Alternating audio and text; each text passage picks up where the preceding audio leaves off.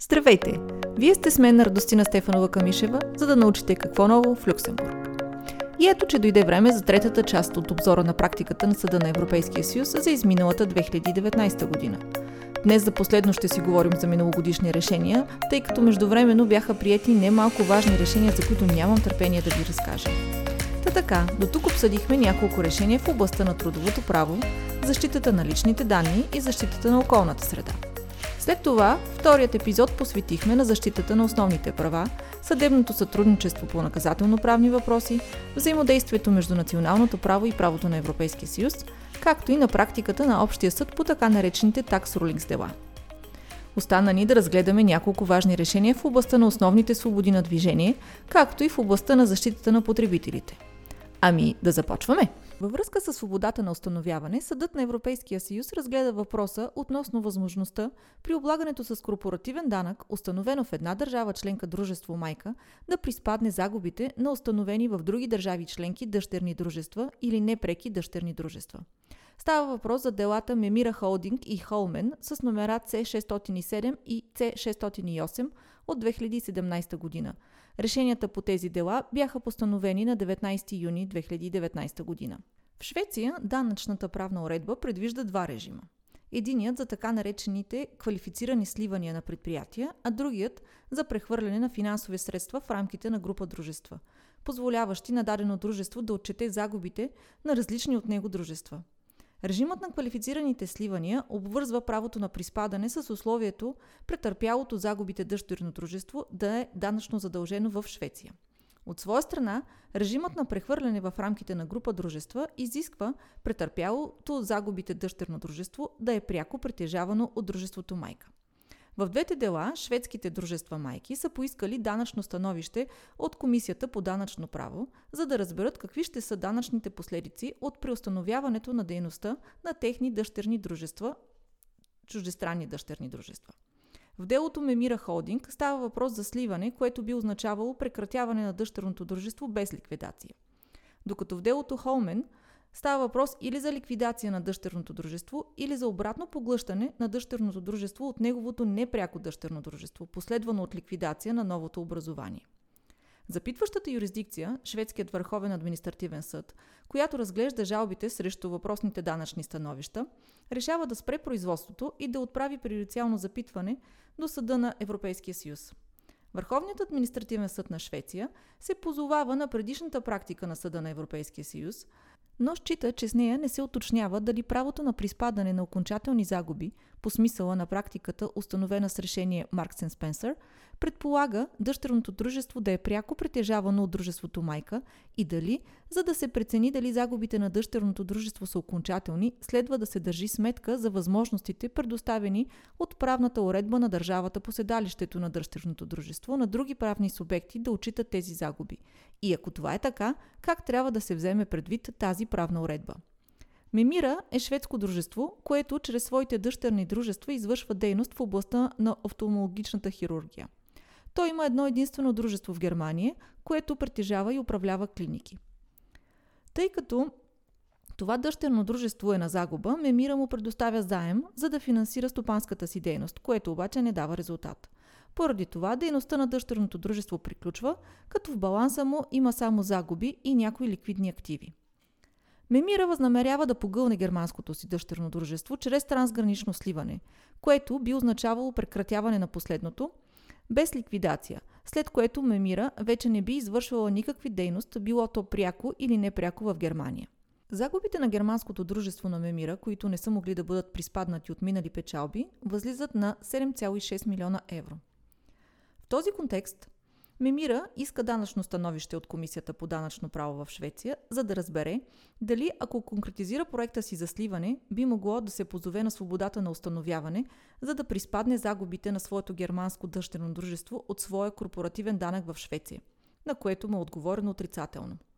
В данъчното становище се посочва, че загубите на германското дъщерно дружество на Мемира не могат да бъдат поети от дружеството майка въз основа на шведското законодателство относно облагането на квалифицираните сливания, тъй като не е изпълнено условието това дъщерно дружество да е данъчно задължено в Швеция.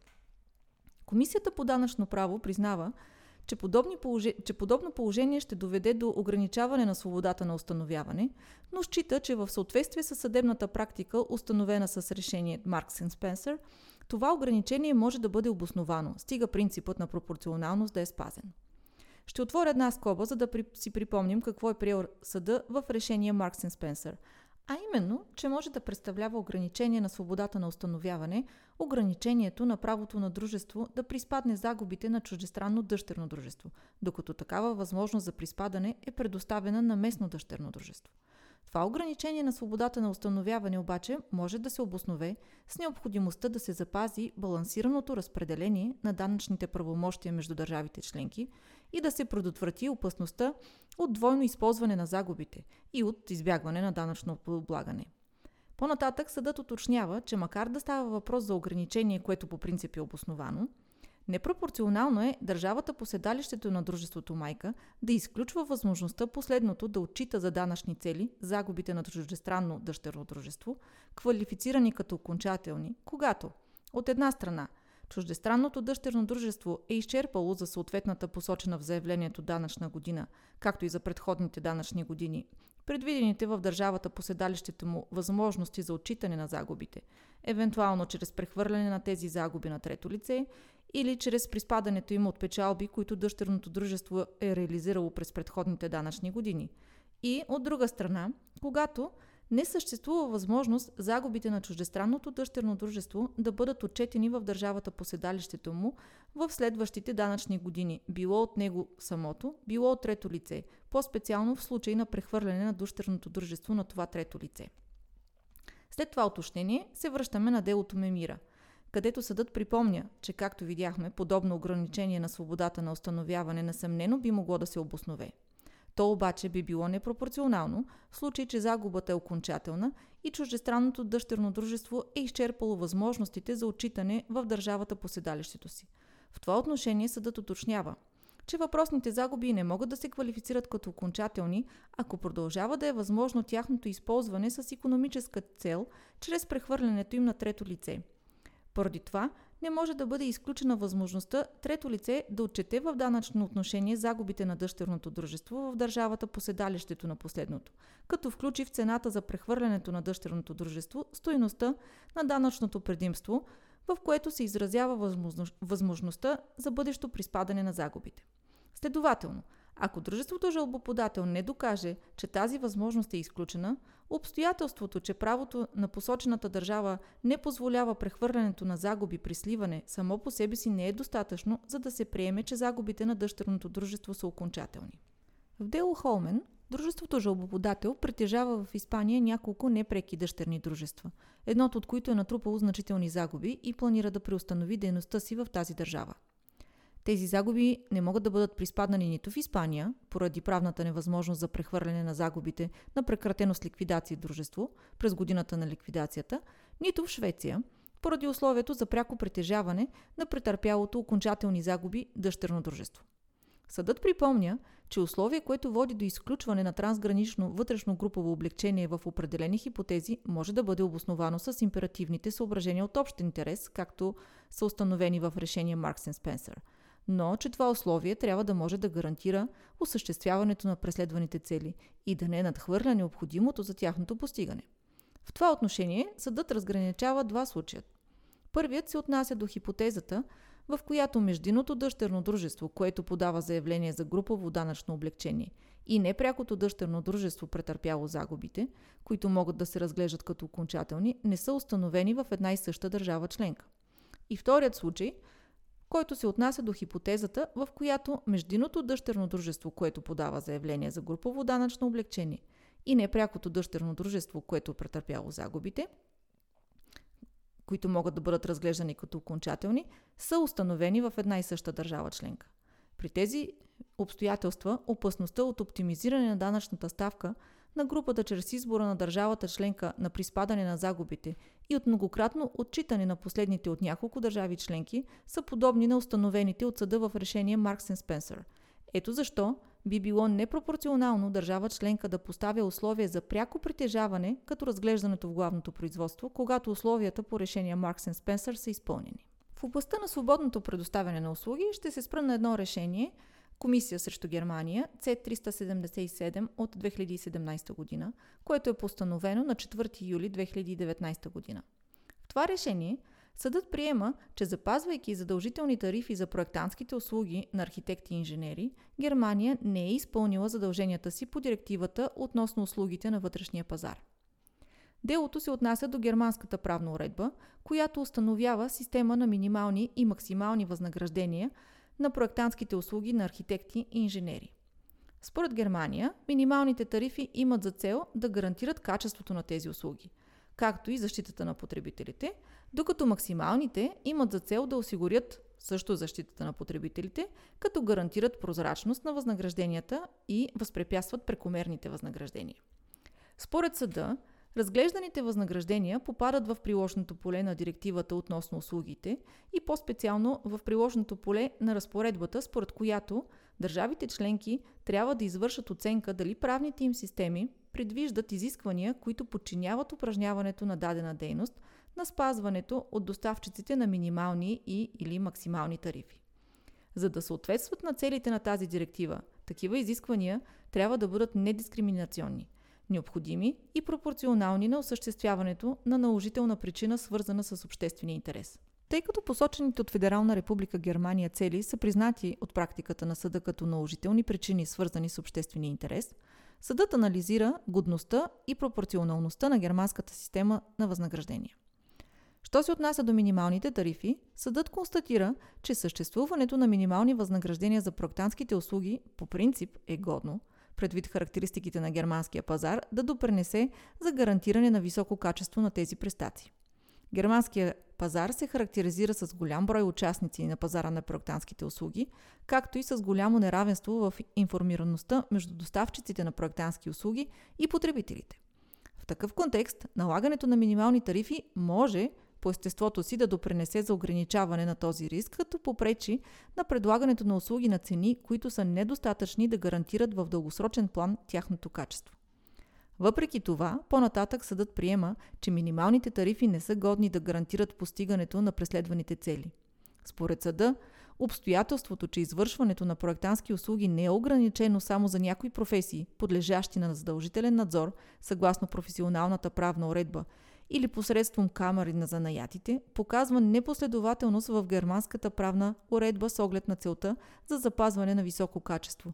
Всъщност минималните тарифи не могат да бъдат годни за постигане на такава цел, ако самото осъществяване на услугите, за които се прилагат тези тарифи, не е съпътствано от минимални гаранции, позволяващи да се осигури качеството на посочените услуги. На второ място, що се отнася до максималните тарифи, съдът отбелязва, че макар такива тарифи да са годни по естеството си да допренесат за защитата на потребителите, Германия не е доказала причините, поради които предоставянето на разположение на клиентите на ориентация относно цените на различните категории услуги, като по-малко рестриктивна мярка, не би било достатъчно за постигане на посочената цел по подходящ начин. От това следва, че изискването за фиксиране на максимални тарифи не може да се счита за пропорционално спрямо тази цел. Преминаваме към областта на свободното движение на капитали където ще се спра отново на едно решение. Става въпрос за решението по делото Комисия срещу Унгария C23517, постановено на 21 май 2019 година от големия състав на съда. Съдът приема, че Унгария не е изпълнила задълженията си по член 63 от договора за функциониране на Европейския съюз относно забраната за ограничение върху движението на капитали във връзка с член 17 от хартата, който пък урежда правото на собственост. Това нарушение е вследствие на това, че Унгария е прекратила с закон правата на ползване върху разположени в Унгария земеделски и горски земи, доколкото тези права са притежавани пряко или непряко от граждани на други държави членки. През 2013 година Унгария приема закон – с който всички права на ползване върху земеделски и горски земи, придобити преди това от юридически лица и от физически лица, които не могат да докажат близка родствена връзка с собственика на тези земи, се прекратяват екс-леги, без да е предвиден режим за обещетяване на тези лица. В защита на този закон – Унгария изтъква, че съответните договори за учредяване на право на ползване са сключени при заобикаляне на действалите преди присъединяването на Унгария към Съюза забрани за придобиването на собственост върху земеделски земи, а и в нарушение на приложимата към онзи момент национална правна уредба, в областта на валутния контрол, поради което са поначало нищожни. Тази държава членка изтъква и различни цели на селскостопанската политика, а именно целите да се гарантира, че обработваемите земеделски земи ще се притежават само от физическите лица, които ги обработват, а не с спекулативни цели. Също да се предотврати разпокъсването на земите, да се поддържа селското население и устойчивото земеделие, а също и да се създадат конкурентно способни стопанства с устойчива големина. Съдът констатира,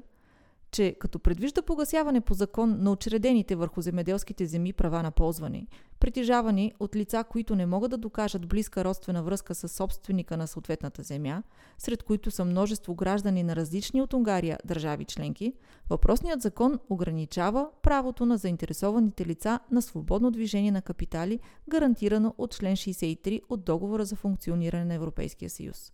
Всъщност, тази национална правна уредба ги лишава както от възможността да продължат да упражняват правото си на ползване, така и от евентуалната възможност да отчуждят това право. Освен това, посочената правна уредба може да възпре чуждестранните лица да инвестират в Унгария и за в бъдеще. При тези условия, съдът приема, че следва да се провери дали посоченото ограничение може да бъде обосновано с императивни съображения от общ интерес –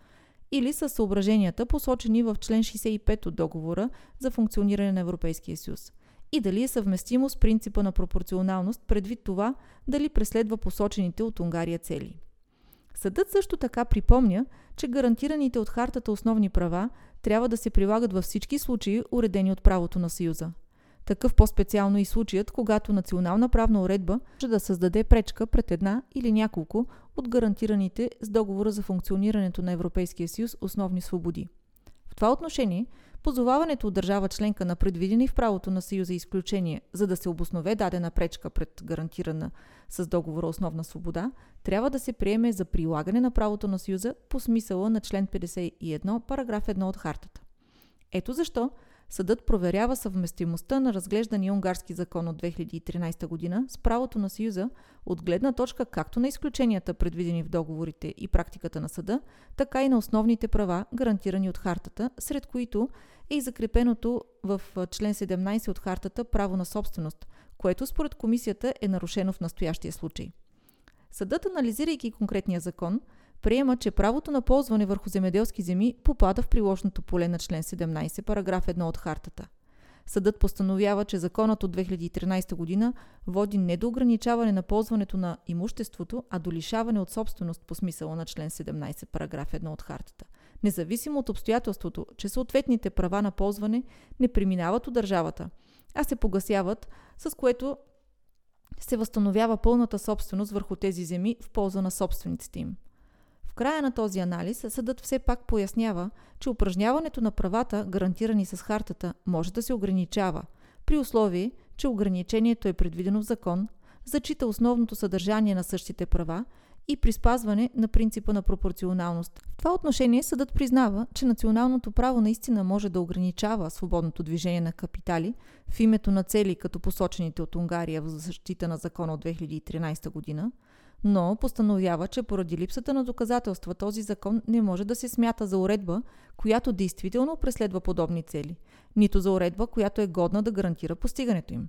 Съдът добавя, че при всички положения този закон надхвърля необходимото за постигането на тези цели. По същите причини съдът заключава, че няма обществена полза, годна да обоснове лишаването от собственост, проистичащо от прекратяването на съответните права на ползване.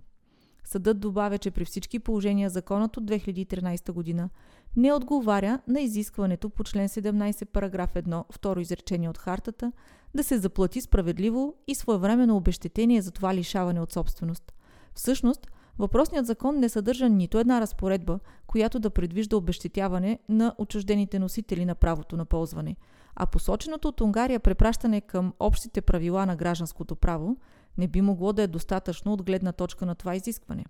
В конкретния случай, подобно препращане би оставило върху носителите на правото на ползване тежестта да си издействат в производства, които може да се окажат дълги или скъпи, и скъпи, за плащане на евентуални обещетения, каквито може би а, им дължат собствениците на земите. Такива правила на гражданското право не позволяват обаче лесно и достатъчно точно или предвидимо да се определи дали действително ще е възможно те да получат обещетения по такъв ред, нито да се разбере какви ще са евентуалните обещетения по вид и размер. Преминаваме към областта на защитата на потребителите. В решение, постановено на 21 марта 2019 г. по дело C590-2017, Съдът се произнася относно тълкуването на понятията потребител и продавач или доставчик, така както са дефинираните в директивата относно неравноправните клаузи в потребителските договори. Контекстът, в който се произнася съда, се отнася до френско дружество, което има основен предмет на дейност доставка на електроенергия. Това дружество отпуска на свой служител и неговата съпруга жилищен заем по механизма за подпомагане на придобиването на жилище по който се отпускат заеми само за членовете на персонала на съответното дружество. Договорът за отпускане на заем съдържа клауза, съгласно която той се прекратява автоматично в случай, че заемателят престане да бъде член на персонала на това дружество, независимо от основанието за това. След като служителят напуска, той и съпругата му спира да плащат погасителните вноски по заема. В приложение на посочената клауза, дружеството предявява иск срещу заемателите за заплащане на все още дължимите от тях суми по главницата и лихвите, както и на сумите, които дължат на основание на клаузата за неустойка. Сезиран с това дело, първоинстанционният съд установява неравноправния характер на клаузата за автоматично прекратяване на договора за заем. Впоследствие, постановеното от първоинстанционния съд решение е отменено от възивния съд. Тъй като служителят и съпругата му считат, че са действали в качеството си на потребители и се позовават на неравноправния характер на клауза като разглежданата в главното производство, която предвижда разваляне на договора за заем поради причина, която не е свързана с договора, те сезират Върховния касационен съд на Франция с касационна жалба.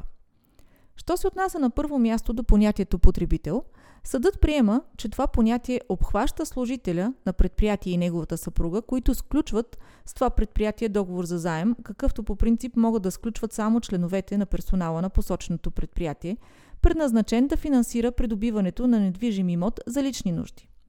Съдът уточнява, че обстоятелството, че дадено физическо лице сключва договор със своя работодател, който не е трудов договор, не пречи само по себе си това лице да бъде квалифицирано като потребител, по смисъла на директивата относно неравноправните клаузи в потребителските договори.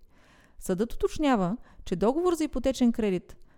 предоставен от работодател на негов служител и съпругата му, не може да се квалифицира като трудов договор, тъй като не урежда нито трудовото правоотношение, нито условията на труд.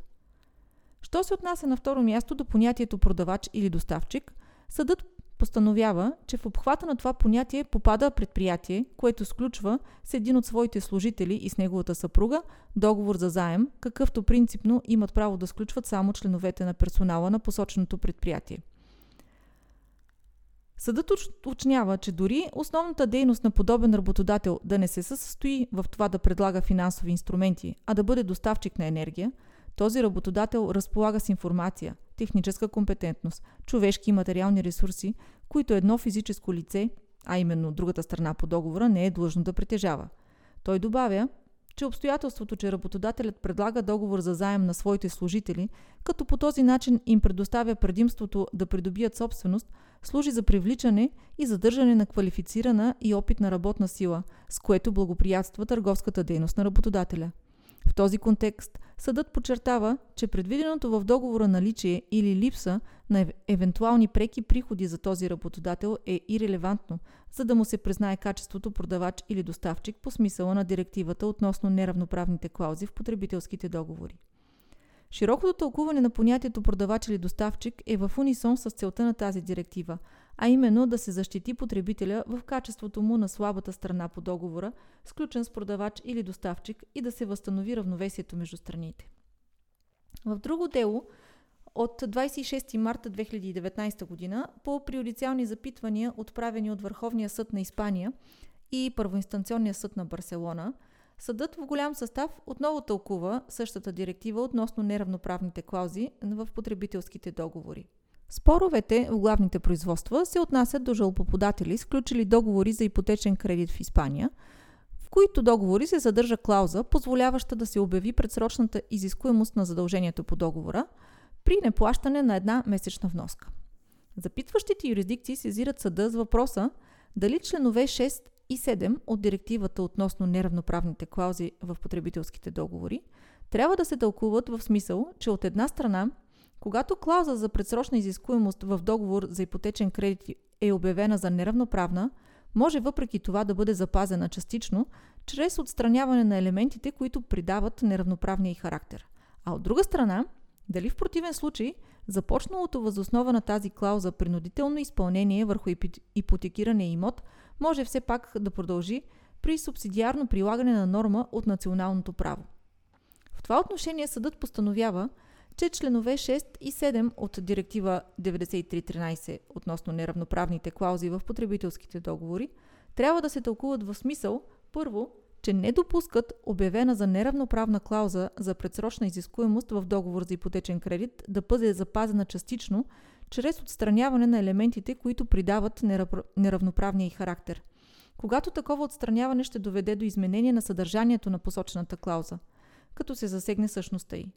Съдът също така постановява, че тези разпоредби допускат Националният съд да преодолее недействителността на такава неравноправна клауза, като я замести с новата редакция на законовата разпоредба, от която тази клауза е заимствана и която е приложима при съгласие на страните по договора, при условие, че съответният договор за ипотечен кредит не може да бъде изпълняван при премахване на посочената неравноправна клауза.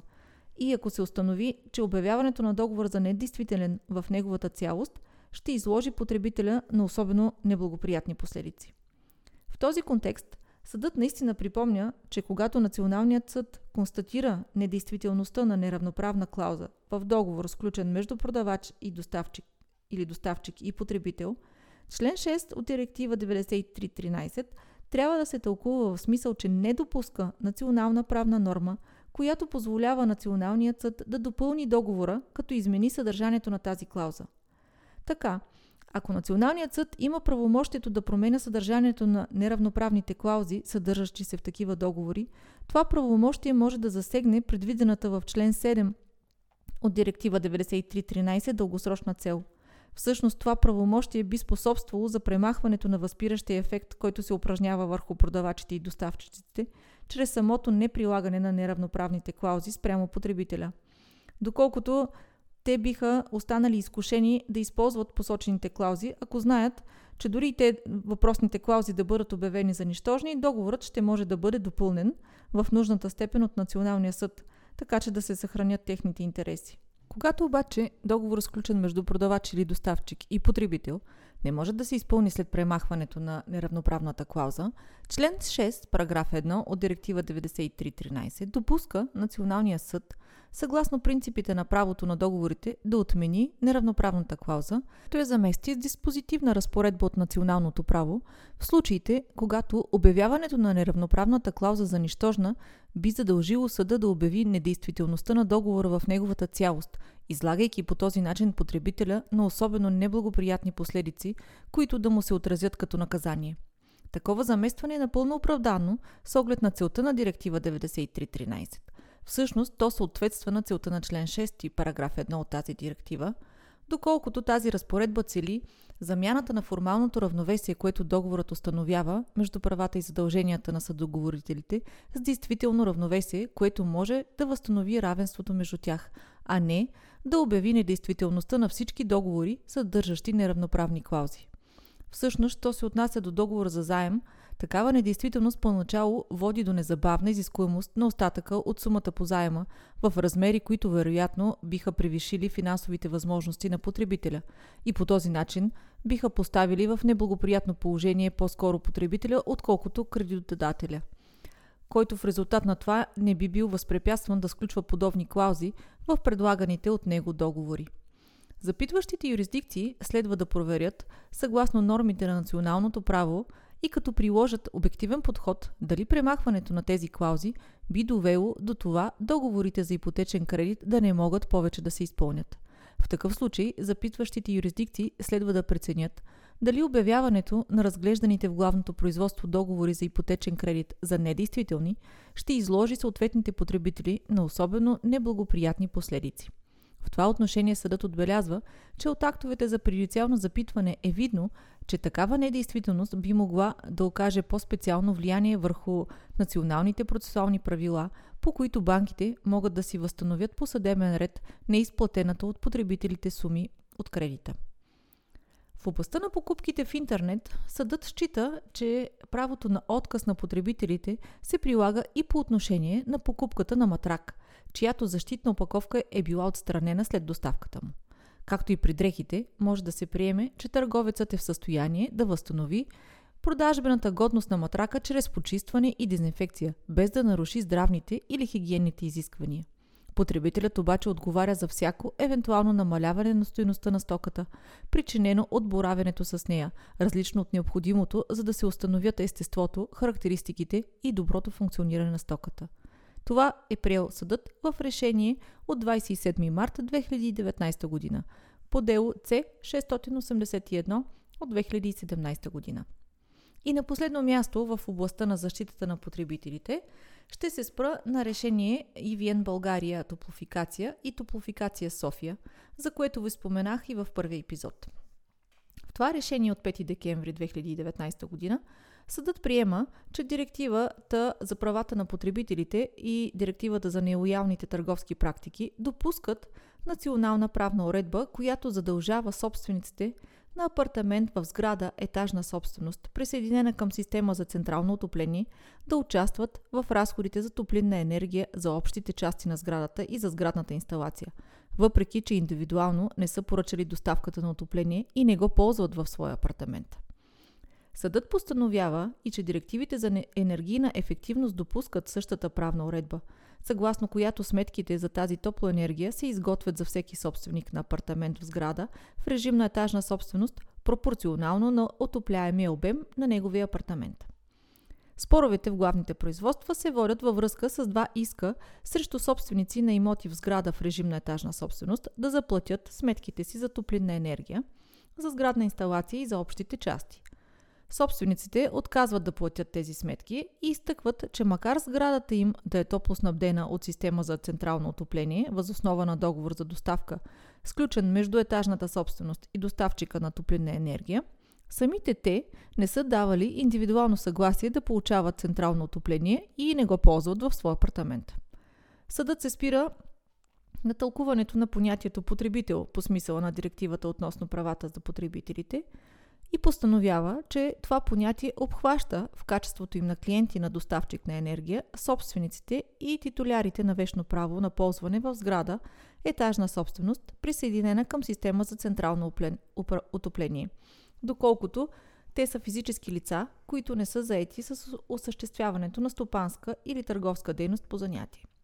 Оттам съдът стига до извода, че обсъжданите в главните производства договори за доставка – на централно отопление попадат в категорията на договорите, сключени между търговци и потребители по смисъла на същата директива.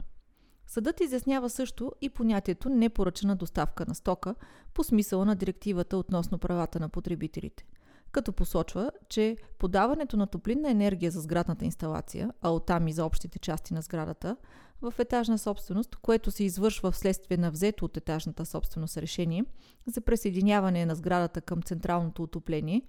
в съответствие с националното право, не представлява непоръчена доставка на централно отопление.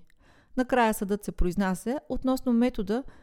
за фактуриране на топлинната енергия в сградите етажна собственост – в това отношение той отбелязва, че съгласно директивата относно енергийната ефективност 2006-32, държавите членки гарантират, че при крайните потребители, в частност на електроенергия и централно топло снабдяване, ще се осигуряват индивидуални измервателни уреди, които точно отчитат реално консумираното количество енергия от крайния потребител, когато това е технически осъществимо. Според съда обаче, Изглежда почти немислимо да може изцяло да се индивидуализират сметките за отопление в сграда етажна собственост, особено що се отнася до сградната инсталация и общите части. Като се има предвид, че апартаментите в такива сгради не са топлинно независими, тъй като топлината циркулира между отопляваните и по-малко отопляваните или пък съвсем неотопляваните помещения. При тези условия съдът заключава, че предвид широката свобода на действие, с която разполагат държавите членки при определенето на метода на изчисляване на потребената топлинна енергия в сградите етажна собственост, директивите относно енергийната ефективност допускат топлоенергията, отдадена от сградната инсталация, да се изчислява пропорционално на отопляемия обем на всеки апартамент. И с това нашият обзор на изминалата 2019 година приключи. От тук нататък се отдаваме на преглед на актуалната практика на Съда на Европейския съюз от началото на тази година. Ще се радвам да се абонирате, ако ви е било интересно и полезно, както и да чуя вашите коментари и предложения.